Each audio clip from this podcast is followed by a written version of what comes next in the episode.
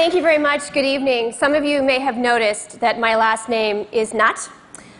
And if you did, you are forgiven for wondering how a nut managed to end up in a war zone. Uh, I actually was offered right out of medical school and accepted a volunteer contract to work with UNICEF in war torn Somalia that was worth $1.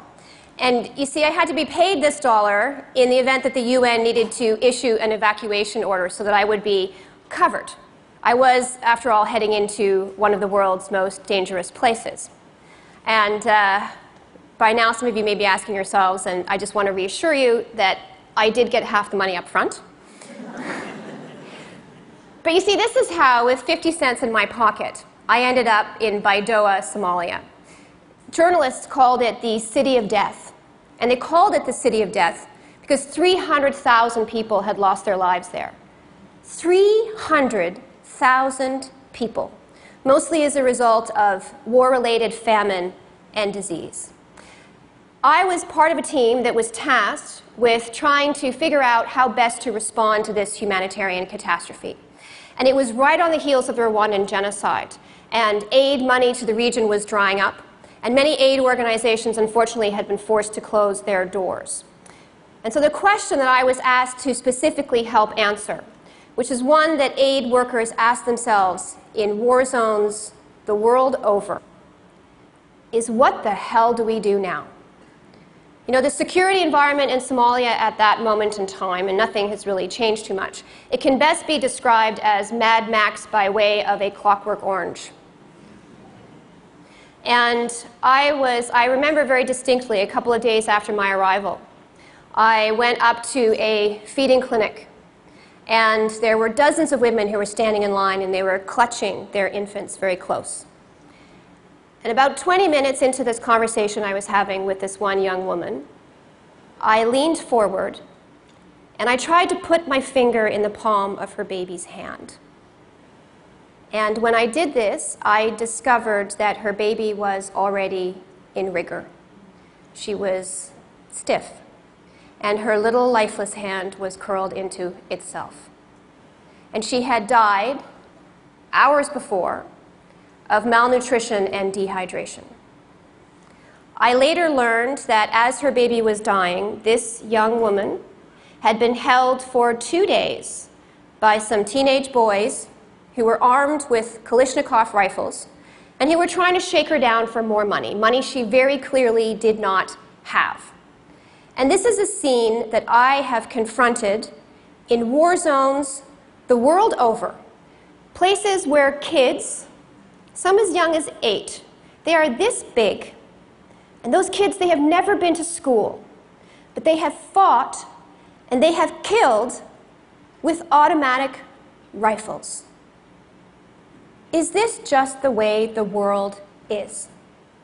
Some will tell you that war is unavoidably human.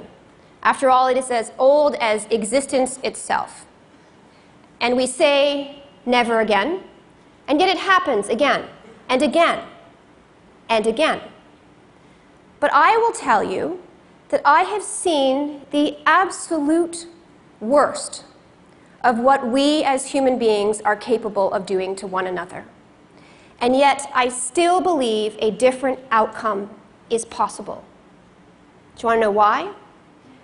Because over 20 years of doing this work, going in and out of war zones around the world, I have come to understand that there are aspects of this problem that we, all of us, as people occupying this shared space, that we can change. Not through force, or coercion or invasion, but by simply looking at all of the options available to us and choosing the ones that favor peace at the expense of war instead of war at the expense of peace. How so? Well, I want you to consider this. There are at least 800 million small arms and light weapons in circulation in the world today. The vast majority of civilians, like that young baby, who are dying in war zones around the world, they are dying at the hands of various armed groups who rely on a near infinite supply of cheap, easy, and efficient weapons to rape, threaten, intimidate, and brutalize those civilians at every turn. How cheap? Well, in some parts of the world, you can buy an AK 47 for as little as $10. In many places in which I have worked, it is easier to get access to an automatic rifle than it is to get access to clean drinking water. And so now the important part. Can anything be done about this? To answer that question, let's take a look at this map of the world. And now let's add in all of the countries that are currently at war and the number of people who have either died or been displaced as a result of that violence. It is a staggering number more than 40 million people. But you'll also notice something else about this map. You will notice that most of those countries are in the global south. Now let's look at the countries that are the world's top 20 exporters of small arms in the world. And what do we notice? Well, you see them in green. You will notice that those are mostly countries in the global north, primarily Western countries. So, what does this tell us? This tells us that most of the people who are dying in war are living in poor countries, and yet most of the people who are profiting from war are living in rich countries. People like you and me. And then, what if we go beyond small arms for a second? What if we look at all weapons in circulation in the world? Who does the biggest business? Well, roughly 80% of those weapons come from none other than the five permanent members of the United Nations Security Council plus Germany. It's shocking, isn't it? Now, some of you might be saying at this moment in time, oh, yeah, but okay, hang on a second there, nut. Grade school was spectacular for me. It was really wonderful experience. But you might be saying to yourselves, you know, all of these weapons in war zones, they're not a cause, but an effect of the violence that plagues them each and every single day. You know, places like Iraq and Afghanistan, where they need these weapons to be able to maintain law and order, promote peace and security, to combat terror groups, and surely this is a good thing. So let's take a look at that assumption for just one moment, because you see, there has been a boom in the small arms trade since the start of the War on Terror. In fact, it is a business that has grown threefold over the past 15 years. And now let's compare that to the number of people who have directly died in armed conflict around the world in that same period. And what do you notice? Well, you notice that in fact that also goes up roughly three to fourfold. They basically go up and end at the same point. Now, we can have a circular argument here about whether this increase in fatalities is a response to the increase in small arms or the other way around. But here's what we should really take away from this. What we should take away from this is that this is a relationship that is worth scrutinizing, especially when you consider that small arms that were shipped to Iraq for use by the Iraqi army or to Syria for so called moderate opposition fighters, that those arms, many of them, are now in the hands of ISIS. Or when you consider that arms that were shipped to Libya are now actively drifting across the Sahel and ending up with groups like Boko Haram and Al Qaeda and other militant groups. And therein lies the problem.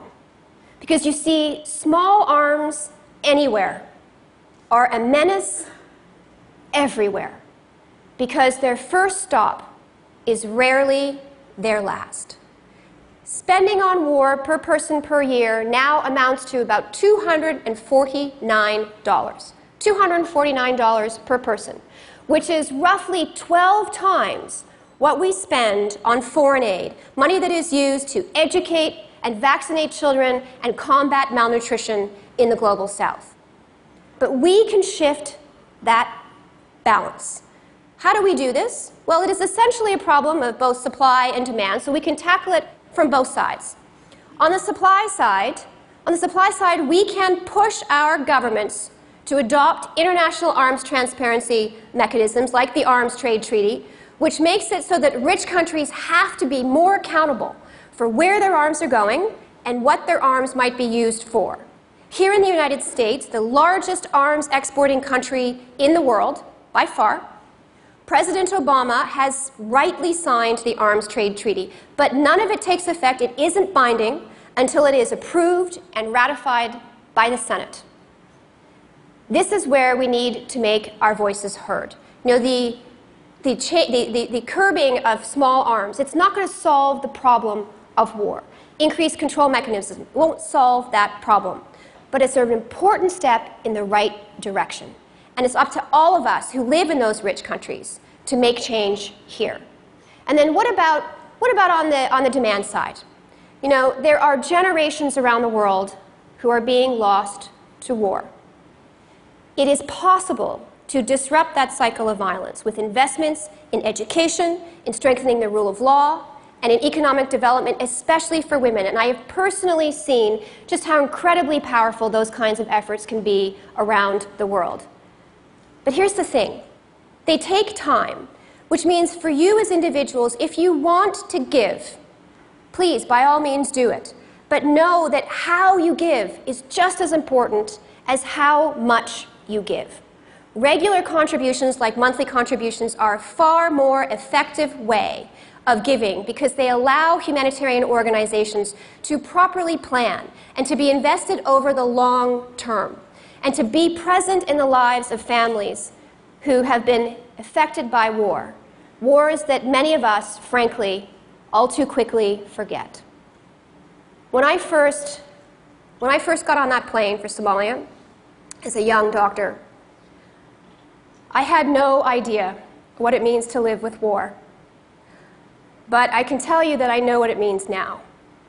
And I know what it means to lie in bed in the pitch black night and to listen to that haunting pop, pop, pop, pop, pop of automatic gunfire and to wonder with absolute dread how many minutes I have left until it will be right on top of me. And I can tell you that it is a terrifying and agonizing fear. And it is one that millions of people around the world are forced to confront each and every single day especially children. Over the years of doing this work, unfortunately, war has killed far too many people close to me. And on at least a couple of occasions, war has very nearly killed me as well. But I firmly believe, which is why I get up and I do what I do every single day, that we can make different choices here. Because you see, war is ours as human beings. We buy it, sell it, spread it, and wage it. We are therefore not powerless to solve it. On the contrary, we are the only ones who can. Thank you very much, and I want to wish you the greatest success.